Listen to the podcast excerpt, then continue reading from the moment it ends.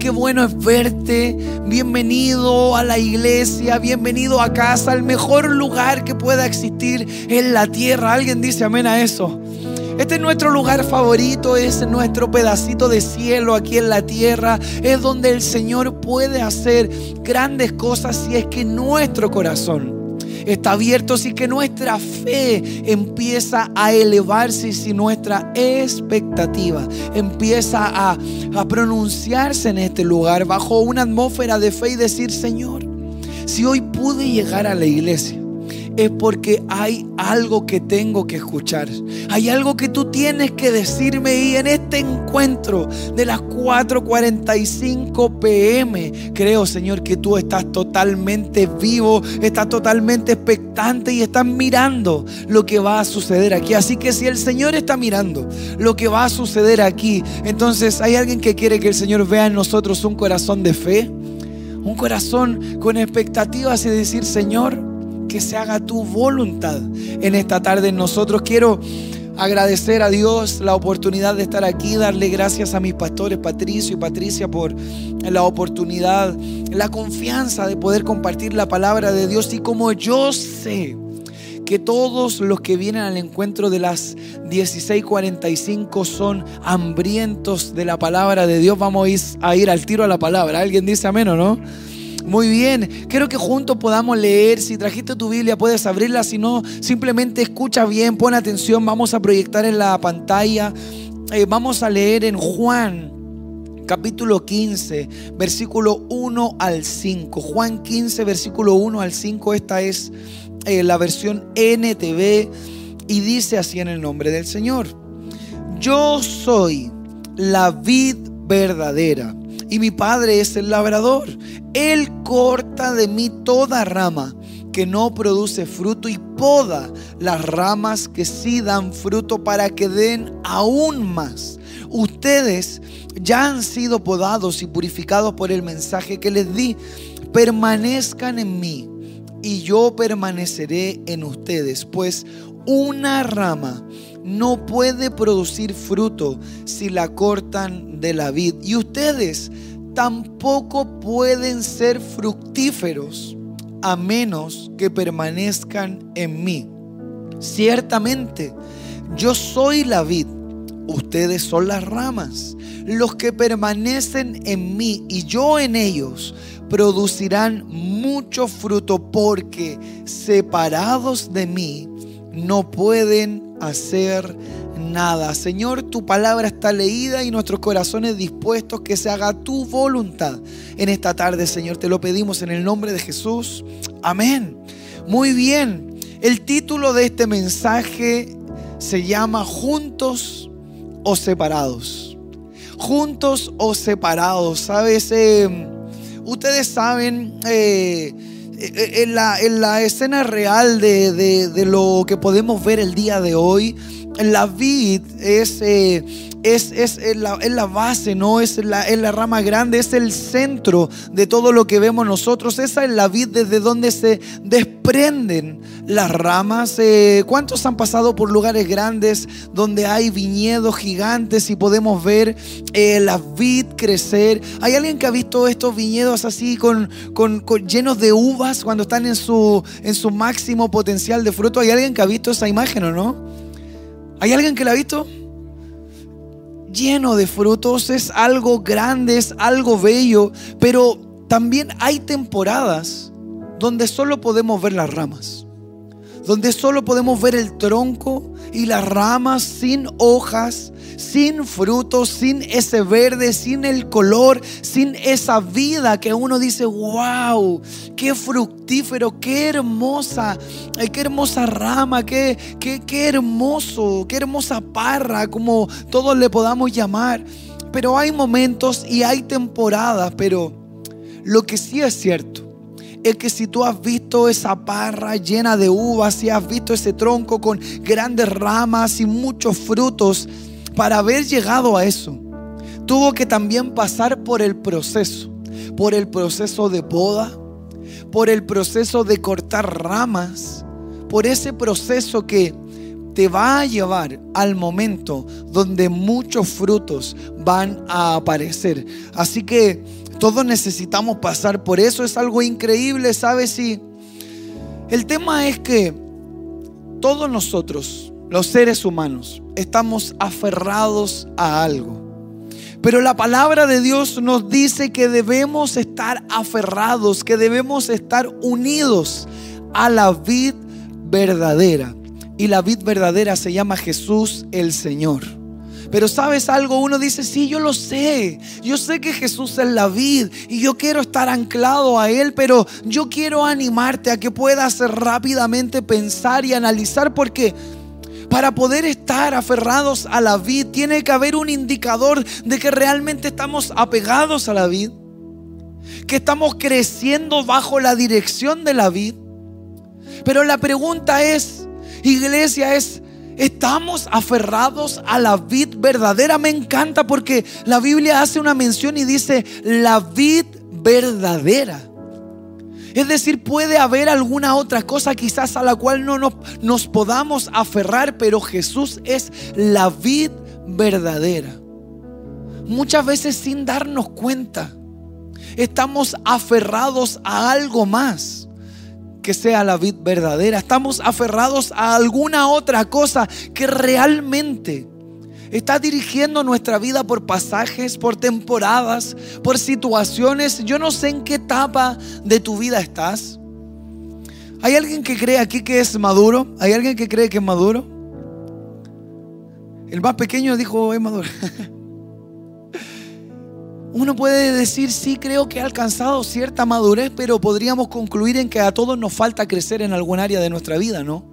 no hemos alcanzado quizás la madurez total o absoluta porque todos estamos aprendiendo, todos estamos en la carrera de la vida, vamos caminando. Vamos aprendiendo, nos vamos cayendo también y de aquellos tropiezos nos levantamos y aprendemos. Hemos cometido errores, hemos tomado malas decisiones, nos hemos acercado a los lugares incorrectos, quizás nos hemos aferrado a la vida incorrecta lo que es intransable y es verdad y es una realidad. Que la única vid verdadera es Jesús el Señor. Y la palabra dice que separados de Él, nada podemos hacer. Entonces, pregunta y tú una respuesta automática a ti mismo, realmente tú podrías decir con convicción, yo vivo aferrado a la vid verdadera que es Cristo Jesús. Quizás alguien puede decir sí y alguien en su interna puede estar meditando y decir cómo saber si realmente estoy aferrado a la vida verdadera, cómo saber que estoy haciendo lo correcto porque separado del Señor Jesús nada podemos hacer y se utiliza toda esta parábola, se utiliza esta historia de la vid. El versículo 1 dice, yo soy la vid verdadera y mi padre es el labrador. ¿Y quién es el labrador, en esta historia? ¿Quién es el labrador en, en, lo cotidiano, en esta misma escena de los grandes viñedos? El labrador es el que prepara la tierra, es el que ara la tierra, es el que prepara el camino, el que prepara el lugar para que algo pueda crecer ahí. Ese es el rol. El Señor Jesús dice, mi Padre es el labrador. Él es el labrador, es el que ha preparado y sabes algo literal. Dios ha preparado esta tierra para que tú y yo, aferrados a la vid, podamos crecer y dar buenos y grandes frutos. ¿Alguien dice amén a eso?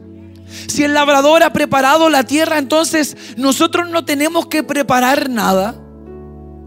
A veces nosotros caminamos por la vida a decir, no, no, no, no, no, yo voy a arreglar esto, tengo que preparar el camino porque nadie lo va a hacer por mí. Pero eso es respuesta errónea. Es cuando estás viendo un programa de televisión en los concursos de talentos y suena el king, que no calificó, que no, no pudo continuar. Es una respuesta errónea. La tierra está preparada. El lugar está preparado, el labrador es el mejor de todos. Él ha preparado el terreno. Y si hoy tú has llegado aquí, si llevas un par de semanas viniendo o es primera vez o ya llevas meses o años aquí, es porque el Señor ha preparado para ti esta tierra. Porque en esta tierra vas a poder encontrar la vid verdadera que es Jesús. Y debemos estar aferraditos a la vid verdadera. Para dar muchos frutos ya está preparada la tierra mientras tú venías de camino. Dios ya ha preparado un lugar. Ha preparado un terreno. No tienes que preparar el terreno. El terreno ya está preparado. Y te quiero decir una buena noticia. Donde estás es una tierra fértil. No hay que preparar eso. Lo que tenemos que preparar ahora es nuestro corazón para poder prepararnos para permanecer en el lugar correcto. El lugar está, la tierra está preparada, la vida está más viva que nunca, pero somos nosotros los que debemos permanecer en la vida, seguir ahí porque no hay otra manera. El primer paso es estar aferrado a la vid, pero no a cualquier vid, a la vid verdadera, a la que realmente da vida. A veces nos aferramos a vid que ya están muertas, que su camino es de muerte que su camino es de perdición. Esas vid falsas, esas vid que no bendicen, esas vid que van a morir son las que debemos soltar de nuestra vida para aferrarnos a la vid verdadera. El primer paso es aferrarnos a la vid. El segundo es permanecer en ella. Porque hay alguien que quiere estar aferrado a la vid verdadera, pero hay que permanecer en ella. La hemos encontrado, estamos ahí, es Jesús, Él está en nosotros, está en nuestro corazón, nuestra fe nos dice el Señor, es Jesús, es mi Señor, es mi Rey, es mi Salvador. En Él he podido encontrar una nueva oportunidad. En Él he podido encontrar perdón de pecados. En Él he podido encontrar una esperanza viva. Ya estamos aferrados a la vida. Pero ahora debemos permanecer en ella en todo momento. ¿Hay alguien que esté pasando por alguna dificultad en este momento? Permanece en la vid verdadera. ¿Hay alguien que esté pasando por alguna prueba? Permanece en la vid verdadera. ¿Hay alguien que está cansado? Permanece en la vid verdadera. Es la única manera para poder ver en los próximos días cómo la gloria de Dios será evidente en nuestra vida. No hay nada que el mundo te pueda ofrecer que sea mejor que permanecer aferrado a Jesús. No hay ninguna muy buena oferta que te pueda dar más garantías que permanecer aferrado a Jesús. No hay ningún problema que sea más grande que el amor que Jesús tiene por ti. No sé cuál es la situación que estás pasando. No sé cuál es el problema que estés viviendo. No sé cuáles son las heridas que estás buscando que sanen. Pero lo que sí sé es que si estás aferrado a Jesús, entonces Él puede hacer todas las cosas nuevas. En Él puedes encontrar una nueva oportunidad. En Él puedes encontrar de una vez por todas que los vacíos que hay en tu corazón sean llenados. Pasamos buscando de distintas maneras llenar los vacíos de nuestro corazón. Queremos llenarlo a través de adquisiciones, Queremos llenarlo a través de apariencias. Queremos llenarlo a través de grandes egos. Pero todo eso al final del día termina siendo inservible porque lo único realmente eterno y que permanece es estar y permanecer con Jesús. A los pies de Jesús en la casa del Señor. Es lo único que nuestra vida realmente necesita. Hay procesos que tenemos que vivir. Hemos llegado, nos aferramos a la vida verdadera. Queremos permanecer en ella. Pero para que el proceso en nuestra vida pueda continuar, tenemos que permitir que el Señor obre en nuestras vidas. ¿Hay alguien que quiere que el Señor obre en su vida? Tienes que permitirle que Él lo haga. De lo que estábamos leyendo, ¿sabes? El versículo 2 dice, habla del labrador y dice que el labrador que es el que es Dios, el labrador que es el que ya había preparado todo de antemano. Dice, él corta de mí toda rama que no, no produce fruto y poda las ramas que sí dan fruto para que den aún más. No solo debemos aferrarnos a la vid verdadera, no solo debemos permanecer en la vid verdadera, sino que además debemos permitir que Dios intervenga en nuestras vidas. Debemos permitir que Dios pode esas ramas que no están bien. ¿Sabes algo? La palabra dice de que Él corta toda rama que realmente no está bien. A veces hay cosas en nuestra vida que no solo deben ser podadas, sino que deben ser cortadas para crecer sanos. Hay muchas cosas que podemos estar cargando y aquí yo quiero pedirle al Espíritu Santo de Dios que pueda hacer algo en tu vida que pueda revelarte algo especial. Yo no sé cuál es esa rama o cuál sea ese nombre, pero hay alguien que vino a recibir palabra de Dios a la iglesia. Hoy hay ramas que deben ser cortadas de tu vida. Es la única manera de poder avanzar. Tú dices, sabes, siento que estoy estancado, siento que estoy detenido, siento que las cosas no funcionan. Entonces quizás es porque no hemos permitido que Dios pueda intervenir con total autoridad en nuestra vida. Hay alguien que cree que Dios tiene toda autoridad en el cielo y en la tierra. Entonces permite que Él pueda obrar en tu vida. Hay ramas que deben ser cortadas y quizás debían ser cortadas hace mucho tiempo atrás, pero no importa lo que haya pasado atrás, lo importante es lo que pueda suceder el día de hoy, porque no importa cómo llegaste aquí, lo que sí importa es cómo te vas a ir de aquí. Yo no sé cuál es el nombre de esa rama. ¿Será alguna adicción? ¿Será alguna enfermedad? ¿Será algún mal pensamiento? ¿Será alguna falta de perdón? ¿Será alguna raíz de amargura? ¿Será alguna tentación? ¿Será alguna infidelidad? Yo no sé cuál es su nombre, pero lo que sí sé es que si el Señor hoy la corta y si tú permites que Dios pueda intervenir, entonces hoy te puedes ir sano de este lugar, hoy te puedes ir restaurado de este lugar, hoy te puedes ir limpio de aquí para que Dios pueda empezar a obrar en tu vida y puedas crecer limpio y sano. Una nueva temporada, un nuevo tiempo. Esas ramas se están entorpeciendo y están deteniendo tu crecimiento. Hay alguien que quiere crecer. Entonces, despídete de esas ramas que están contaminadas. Dile, ya no te quiero más aquí. Necesito que salgas de mi vida.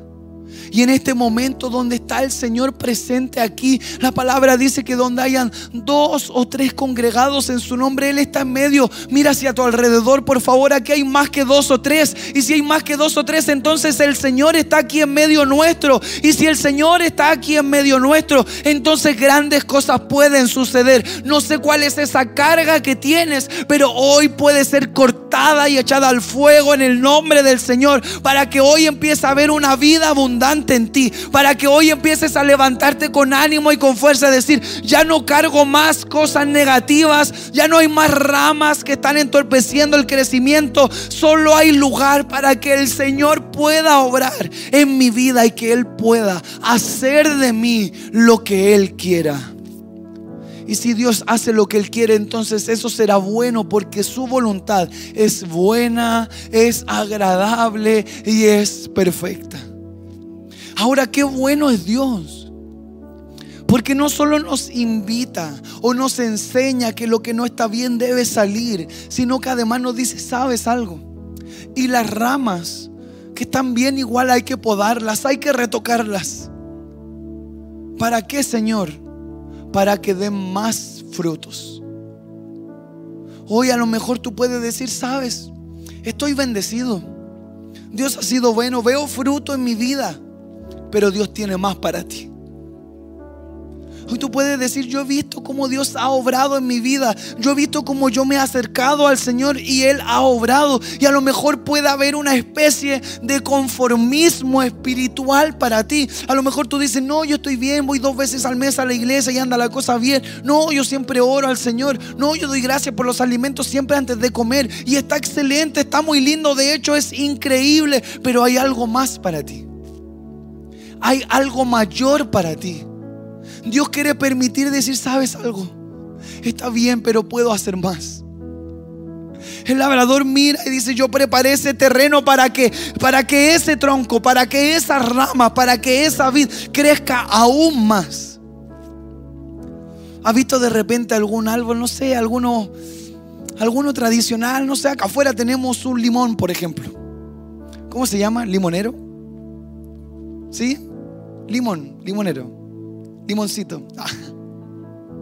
Tenemos aquí afuera uno. Y dio muy buenos limones el, año pasado. Y, tú ves en algunos lugares, por ejemplo, o naranjos, aquí se ven muchos naranjos en, Chile o en Santiago o allá en Puente Alto cuando tú ves. Y hay de todos los tamaños. Entonces el otro día yo iba pasando por Puerto Cornal, una calle yendo hacia Campo Puente Alto, y había un naranjo quizás de mi porte, y estaba bonito. Pero unas casas más allá había un naranjo grande, gigante, era el triple del anterior. Y la pregunta es por qué unos crecen más que otros. Y es porque hay unos que han sido mejor podados, que han sido mejor cuidados y que la tierra está mejor. Tenemos todo iglesia para crecer, tienes todo para crecer, la tierra está buena.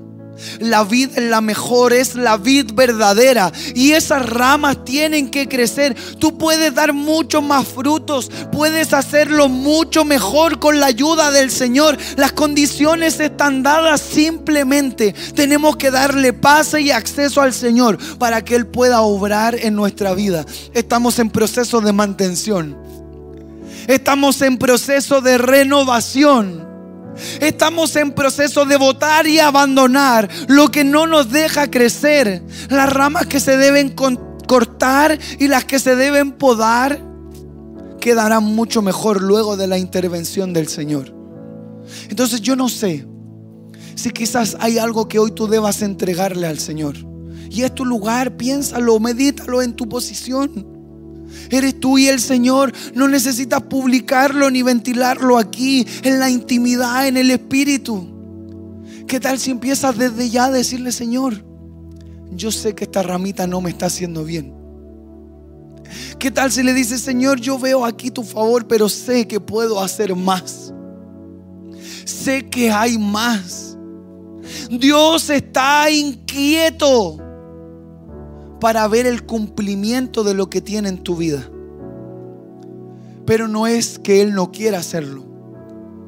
Es que quizás nosotros no estamos preparados. No es que Él ya haya dado todo lo que tiene para ti. Mi Dios es un Dios abundante y si no has visto abundancia, entonces todavía no ves todo lo que Dios tiene para ti. Mi Dios es un Dios bueno, es un Dios fiel. Él cumple lo que promete y si todavía no ves el cumplimiento de lo que Él prometió, no es porque Él no lo quiera hacer, es porque hay algo que falta que suceda y la pregunta sería, ¿por qué no podría ser hoy el día?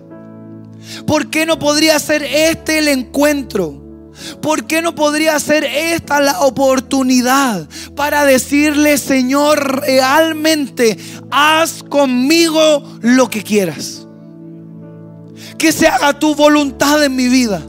¿Será que hoy puede ser el día que le digamos, Señor, perdóname por lo que he hecho mal? Señor, me arrepiento de esto y de lo otro. Señor, sé que me he conformado. Señor, sé que no he dado todo lo que tengo. ¿Sabes algo? No necesito que levanten la mano para saber que aquí hay hombres y mujeres de Dios, hay dones y talentos ahí que no han puesto todavía a disposición al reino del Señor. Y te digo algo, tienes que hacerlo. Porque esa es una asignación que Dios te ha dado a ti. Adivina para qué. Antes que para que te vaya bien en el trabajo, para que puedas honrar el nombre del Señor. ¿Alguien dice amén a eso? Es algo que debemos hacer. Dios ha sido bueno, Él ha sido fiel con nosotros. Juan 15, versículo 8 al 11 dice, cuando producen mucho fruto, demuestran que son mis verdaderos discípulos. Eso le da mucha gloria a mi Padre. Yo los he amado a ustedes tanto como el Padre me ha amado a mí. Permanezcan en mi amor. Cuando obedecen mis mandamientos, permanecen en amor. Así como yo obedezco los mandamientos de mi Padre y permanezco en su amor. les he dicho estas cosas para que se llenen de mi gozo. Así es, desbordarán de gozo. ¿Sabes algo? Este es el año de desborde. ¿Hay alguien que sabía eso? Si no lo sabías, te quiero contar, este es el año de desborde en nuestra vida. Dios va a desbordar bendiciones en nuestra vida. Este es el año donde veremos el favor del Señor, donde veremos su gloria en cada paso. Sabes, estamos en el mes 5 de 12 y ya hemos escuchado tantos testimonios. Personas escribiéndonos, miembros de la iglesia diciéndonos, pastor, pastores, estamos viendo el desborde en nuestra vida. La gente está a Dios el cumplimiento de la promesa. Tú no estás fuera de esa promesa. Dios también quiere desbordar tu vida. Pero nuestro pastor nos dijo el primer desborde es espiritual. Y para tener un buen desborde espiritual hay que dejarse podar. Hoy está el Señor aquí. Sus manos están listas para intervenir. Y a lo mejor alguien puede pensar, qué dolor, qué dolor que venga alguien y empieza a cortar, empieza a limpiar. Pero yo imagino otra cosa. Yo imagino al Señor mirándome y diciendo, con sus manos listas y preparadas, con brazos de amor y ternura, diciendo, esto no te hace bien, lo voy a sacar mira, voy a tocar por aquí porque esta rama va a crecer más fuerte, más grande aún, porque tengo muchísimo más para ti. Me imagino al Señor mirándonos con amor y diciendo, gracias por dejarme entrar. Gracias por dejarme intervenir. Gracias por dejarme actuar. Gracias por dejarme cumplir lo que he prometido. Dios ha hecho todo y más Está en tus manos y las mías ver cómo el Señor empieza a glorificarse en nuestras vidas. Es un paso de fe nuestro. Porque hay alguien que puede decir que Dios ha sido fiel. Dios ha sido bueno. En los momentos de crisis Dios proveyó. En los momentos de dificultad el Señor nos guió. En los momentos de escasez Él siempre trajo pan a nuestra mesa. En los momentos de enfermedad Él vino e intervino. En los momentos de inseguridad Él nos guardó. Él nos bendijo. Él nos regaló una familia. Él ha estado con nosotros cuando nos equivocamos y caímos. Él nos ha vuelto a levantar. La fidelidad del Señor ha sido con nosotros en todo momento. A pesar que tú y yo hemos hemos sido infieles, a veces hemos sido mal agradecidos. Dios nos ha bendecido y nos hemos olvidado de Él. Dios nos ha prosperado y los hemos puesto al último en nuestra lista. Hoy es la oportunidad para que puedas abrir tu corazón y le digas, Señor, yo quiero algo mayor de parte de ti para mí, pero yo voy a darte más de mí a ti. Esta es una hermosa oportunidad. Este es un regalo del Señor. Sabes, te quiero decir algo más. Hemos escuchado por muchos años, Cristo viene. Hemos escuchado por mucho tiempo, Cristo viene. Y mucha gente se ha relajado y decir, ah, Cristo viene, ¿cuándo viene? Te digo algo, Cristo viene. Cristo viene. Y yo quiero estar preparado. Y yo sé que tú también. Entonces, ¿por qué no dejas que el Señor pueda hacer algo en ti el día de hoy? ¿Por qué no dejas que el Señor pueda podar? ¿Por qué no dejas que el Señor pueda cortar? Tú que te has resistido tanto a abrir tu corazón al Señor, este es el día. Estaba preparado y escrito en el cielo que hoy iba a ser el día donde ibas a ser lleno del Espíritu de Dios y vas a ser lleno de la presencia de Dios. No está mal si te duelen los errores que has cometido. Lo que estaría mal es seguir en la misma condición en la cual estás viviendo. Hoy Dios quiere hacer algo nuevo en ti. Sabes, cada sacrificio, todo lo que hagamos vale la pena. Jesús es testigo de tus esfuerzos y de mis esfuerzos. Jesús es testigo de cuando tú y yo le hemos ganado a la tentación. Jesús es testigo de cuando tú y yo le hemos cerrado la puerta al diablo. Jesús es testigo de cuando tú y yo a pesar del cansancio hemos seguido sirviendo. Jesús es testigo de que en todo momento nosotros hemos buscado honrar su nombre. Y todo lo que hacemos aquí en la tierra vale la pena y tendrá su recompensa en el cielo. Alguien dice amén a eso. Es algo que vamos a buscar, ¿sabes? En los últimos capítulos de la Biblia, en, Apocalipsis, Apocalipsis 22, versículos 20 y 21, dice, aquel que es testigo fiel de todas estas cosas, dice, sí, yo vengo pronto. Amén. Ven, Señor Jesús. Que la gracia del Señor Jesús sea con el pueblo santo de Dios. Nosotros somos el pueblo de Dios. Su gracia es con nosotros. Y al igual que la palabra, nosotros con seguridad y convicción deberíamos decir, sí ven Señor Jesús. Y quizás hay alguien que dice, no sé si quiero que venga todavía porque me falta por cambiar. ¿Y para qué esperar más? Si hoy un solo toque del Señor puede transformar tu vida. Segunda de Corintios capítulo 5 versículo 17 dice que si estamos en Cristo, nueva criatura somos. Las cosas viejas pasaron y todas son hechas nuevas. Hoy lo que te atormenta en este instante puede convertirse en cosa vieja para que comience lo nuevo. ¿Qué tal si ahí donde estás puedes cerrar tus ojos por un instante y, quiero regalarte unos segundos? ¿Qué tal si empiezas a, entregarle a Dios? ¿Qué tal si, si empiezas a decirle, Dios, yo te, el Señor, yo quiero que lo hagas. Señor, empieza a intervenir. Señor, aquí estoy tal cual soy. Señor, tú conoces mis defectos, conoces mis luchas. Señor, tú conoces todo de mí. Señor, yo quiero que hoy tú puedas hacer algo especial en mi vida. ¿Qué tal? Vamos, iglesia, si abres tu corazón. ¿Qué tal si empiezas a romper eso que te hace mal? ¿Qué tal si empiezas a buscar al Señor como no lo hacías hace tiempo? ¿Qué tal si empiezas a, sincerarte y decir, Señor, bueno, ya está? ¿Qué saco? Aquí yo no puedo esconder nada. Todos estamos totalmente al descubierto delante de Dios. Y Él está esperando tu confesión. Él está esperando que puedas abrir tu corazón. Él está esperando, sabes, Él no te va a juzgar.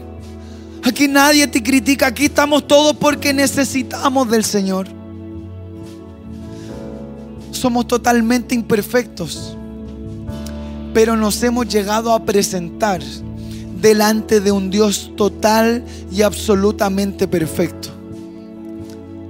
Mientras todos están con los ojos cerrados y su rostro inclinado. Si no has puesto atención, no importa, pero hazlo por amor a, quien está a tu lado porque quiero hacer una invitación. Quiero que todos puedan sentir un tiempo de, de privacidad y sabes, no te voy a hacer pasar aquí adelante ni nada. Hoy quiero hacer dos oraciones y la primera es una gran invitación, la mejor de todas. Y si hubiera aquí alguien que nunca ha aceptado a Jesús en su corazón como su Señor y Salvador, este es el día oportuno para poder hacerlo. Y que permitas que esas ramas sean cortadas y que Él te pueda podar para que salgas de aquí y tu vida empiece a dar buenos frutos. Así que no te haré pasar aquí adelante nada de eso, solo debes repetir una oración desde el lugar donde estás, pero necesito identificarte. Así que si hoy hay alguien que quiera aceptar a Jesús en su corazón, solo quiero pedirte que en el lugar donde estás puedas levantar tu mano para poder visualizarte Levanta tu mano bien alto para poder verte. Si hoy tú quieres aceptar a Jesús en tu corazón como tu Señor y Salvador, levanta tu mano bien alto con seguridad. Ahí en el lugar donde estás, veo tu mano, mi amigo, Dios te bendiga. Veo tu mano, veo la tuya, veo la tuya ahí atrás. Veo las de ustedes, Dios les bendiga. Veo la tuya ahí atrás. Pueden bajar sus manos. Y ahora quiero que por favor puedan repetir esta oración conmigo con toda convicción. Iglesia, todos los demás, quiero que podamos repetir con nuestros amigos. Vamos a acompañarlos en este paso de fe. Repite esta oración, Señor Jesús. Te doy muchas gracias por esta gran oportunidad. Señor, hoy decido abrir mi corazón. Señor, hoy recibo tu palabra.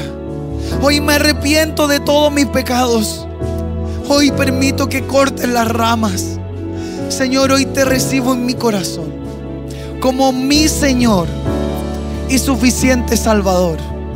Señor, te pido que inscribas mi nombre en el libro de la vida.